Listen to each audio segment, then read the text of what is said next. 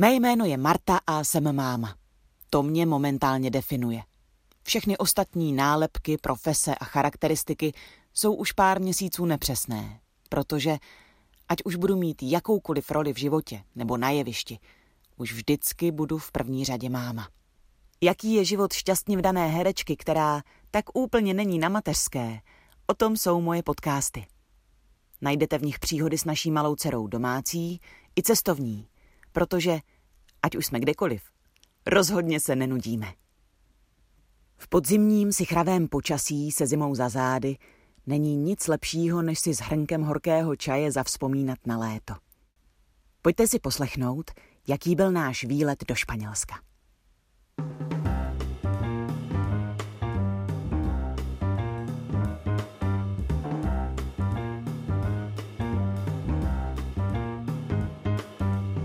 Když se nám naskytla příležitost mrknout se na otočku do Barcelony, neváhala jsem ani vteřinu. Neodradila mě ani vidina dvou a půl hodinového letu, ani fakt, že budu na Barcelonu a její kouzla sama s půlročním miminkem, zatímco manžel bude v plném pracovním nasazení.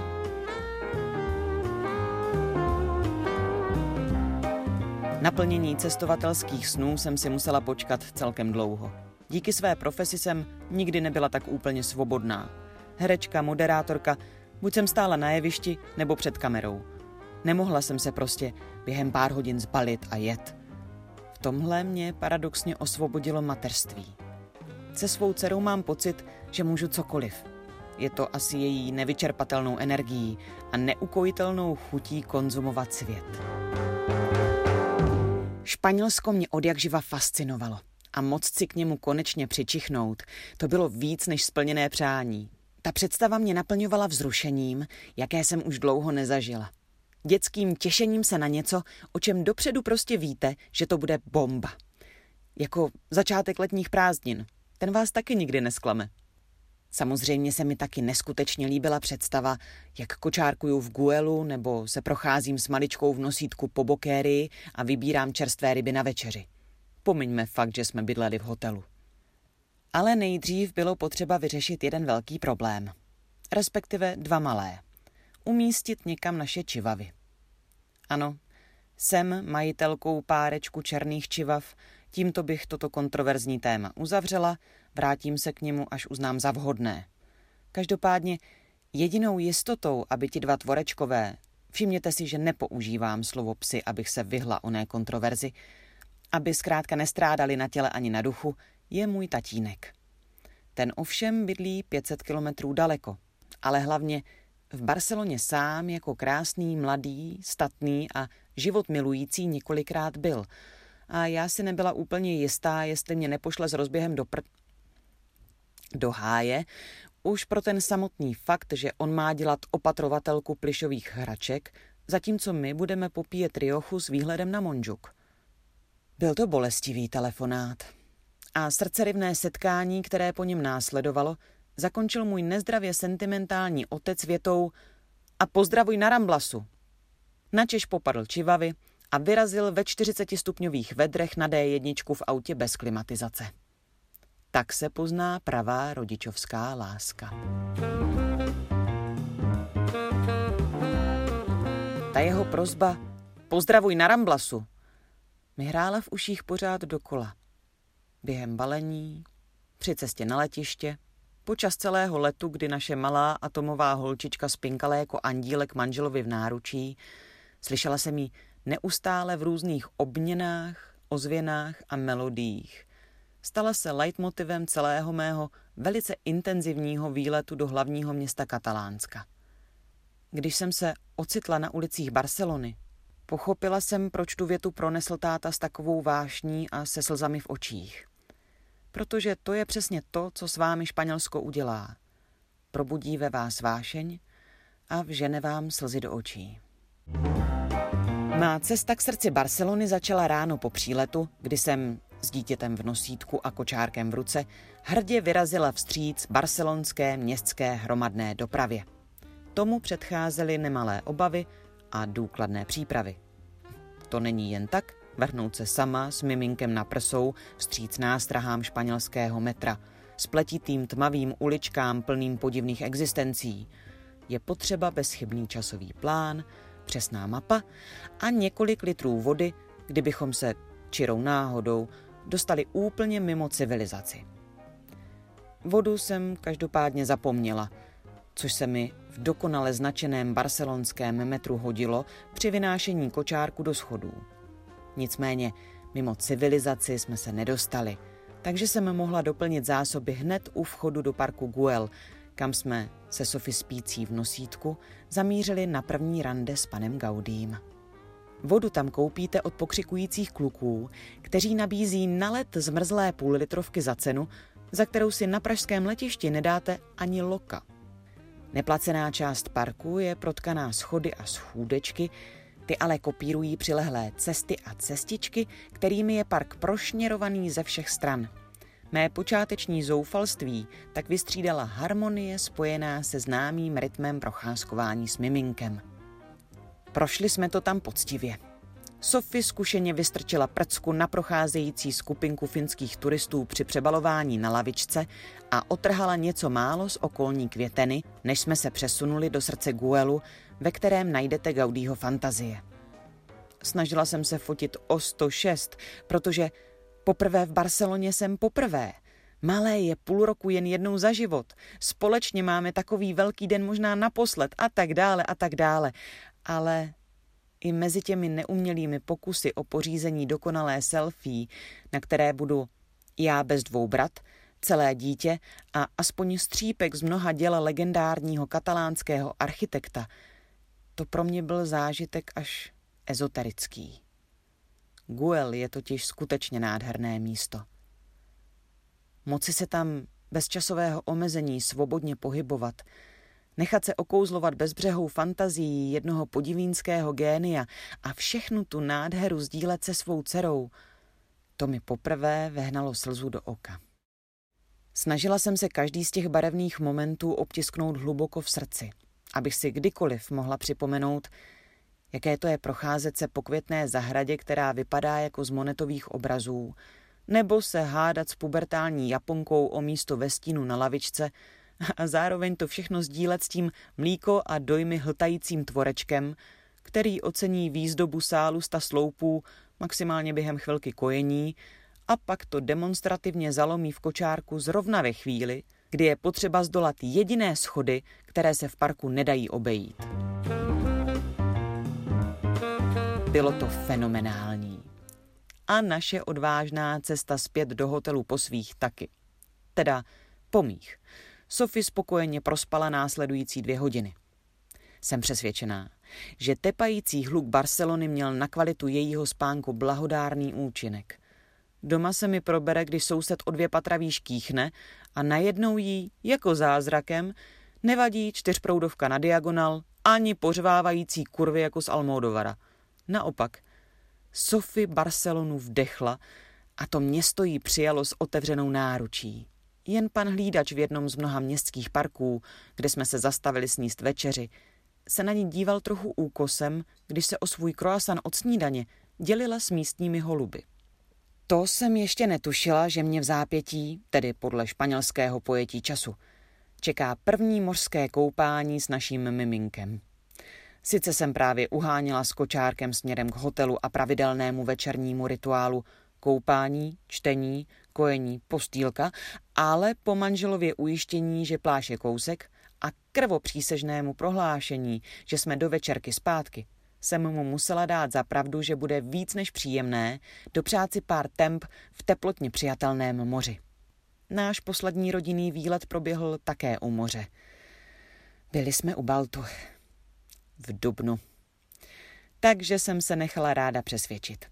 Jediná vada na kráse naší podvečerní rychlokoupačky byla má bezbřehá důvěřivost vůči našim španělským přátelům, respektive jejich ujištění, že něco bude trvat 10 minut. Když jsem se s tímhle prohlášením potkala po třetí, už jsem nenaletěla. Ale nejdřív jsem musela projet autem to nejcentrovatější centrum Barcelony. Je jedno, odkud kam jedete, vždycky to trvá nejméně hodinu – ujít asi pět kilometrů v žabkách vhodných tak maximálně na vyběhnutí pro tapas přes ulici a taky vyhrát vnitřní boj se svým mateřským já, které při prvním pohledu na španělské břehy středozemního moře vědělo, že má právě ukládat dítě. Ten boj jsem vyhrála i díky nekonečně nadšenému výrazu mé dcery, která vodu miluje ve všech formách. Sladká, slaná, v hrnečku, všude kolem mě a vypadala, že tuhle musí stůj co stůj ochutnat, i kdyby mi měla v tu chvíli vyskočit z náručí a dojít si tam sama. Mořem jsme ji rozhodně pokřtili poctivě. A ty sny, které se jí zdály, když mi v klimatizaci vymrazeném autobuse spala na prsou, ty museli mít všechny barvy podmorského světa. Ten ostatně poznala víc, než se jí chvilkami líbilo díky Barceloně taky. Vlastně přímo na pláži je jedno z největších mořských akvárií v Evropě. Jeho specialitou jsou žraloci. A musím se vám přiznat, ne, opravdu to nejsou sympatická zvířátka. Skláním se před tím, co tihle tvorové přežili v průběhu své evoluce i přes násilné potkávání se s naším druhem, ale fandit jsem jim nezačala. I to dítě, které zatím nevidělo čelisti a neprožilo si týdenní trauma z obyčejného koupání ve vaně díky umu pana Spielberga, poznalo, že jsou to tvorové, kteří by se nemuseli vystavovat v nádrži, pod kterou vede skleněný tunel. Sofí mnohem víc učarovali medúzy. Je mi jasné, jací domácí mazlíčci u nás budou na řadě hned po jednorožcích. Ostatně mořské potvory jsou už teď velkou láskou naší holčičky. Utvrdila mě v tom svědomitost, s jakou konzumovala krevety v Bokérii. Na chvilku se z ní stala nejžádanější atrakce téhle kouzelné tržnice, protože, jak mi prozradila sympatická Britka obsluhující v pravém španělském bistru, tohle tady ještě neviděli. A já myslím, že už ani neuvidí.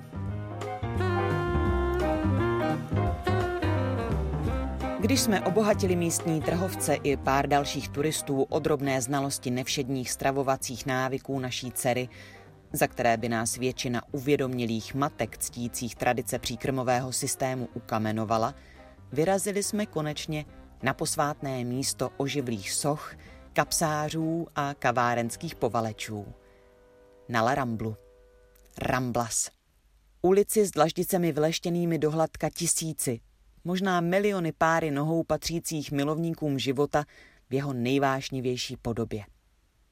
Ačkoliv většina z nich ho raději pozoruje zpovzdálí a nehodlá se toho španělského srdcervoucího tance účastnit s takovou intenzitou jako můj tatínek, každá jedna touha, vzpomínka, polibek nebo olíznutá známka na pohlednici s Kolumbem vás stejně na chvilku pohltí.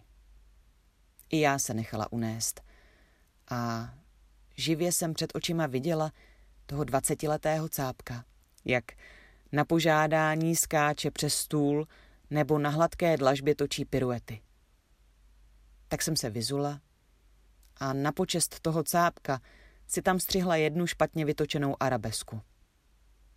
Se slzami v očích jsem pak tu ošlapanou dlažbu pohladila a vyřídila tátu v pozdrav jak říkal, až budeme na Ramblasu. Tak jsme tam teda byli. A nikdy na to nezapomeneme. Ačkoliv jsme jen těžko zanechali mezi těmi miliony viditelnější stopy.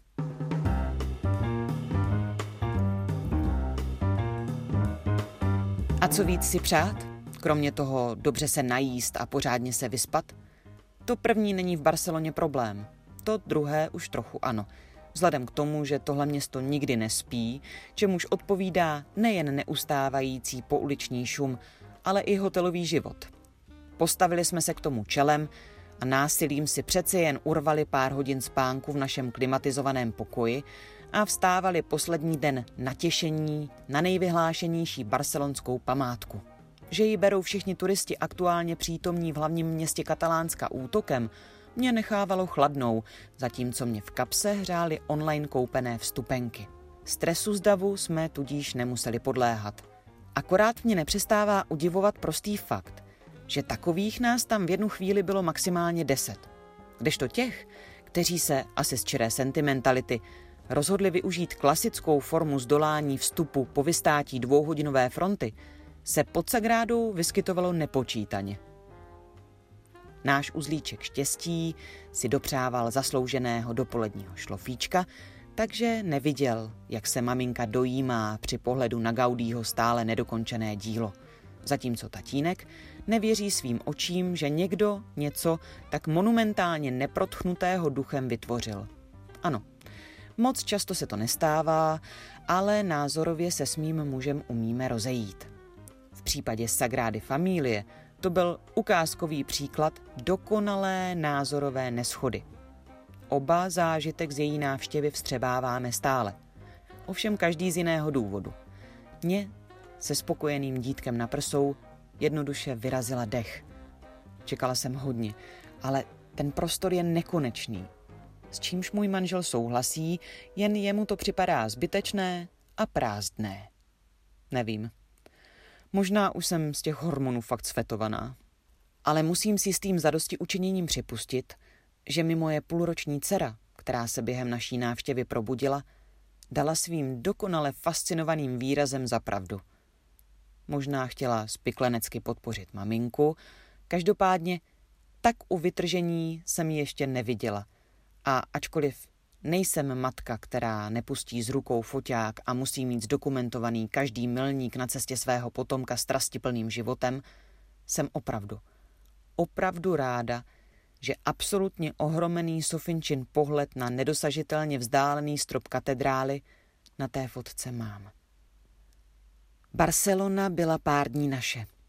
A já doufám, že, když už si to nemůže pamatovat, v srdci mé dcery ozvěna zvonů ze Sagrády, pokřikování prodavačů vody v Guelu nebo přidrzlé que pasa španělských maminek zůstane.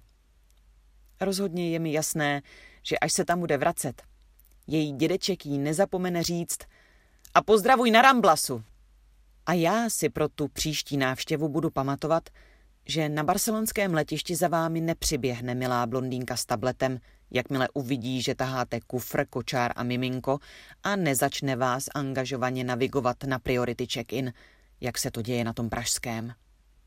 A taky, že čeští turisti si o vás raději budou myslet, že jste španělka, protože si ničím jiným nedokáží vysvětlit tu drzost, se kterou předběhnete frontu desítek spořádaně čekajících lidí jen proto, že jste necelých sedm měsíců máma.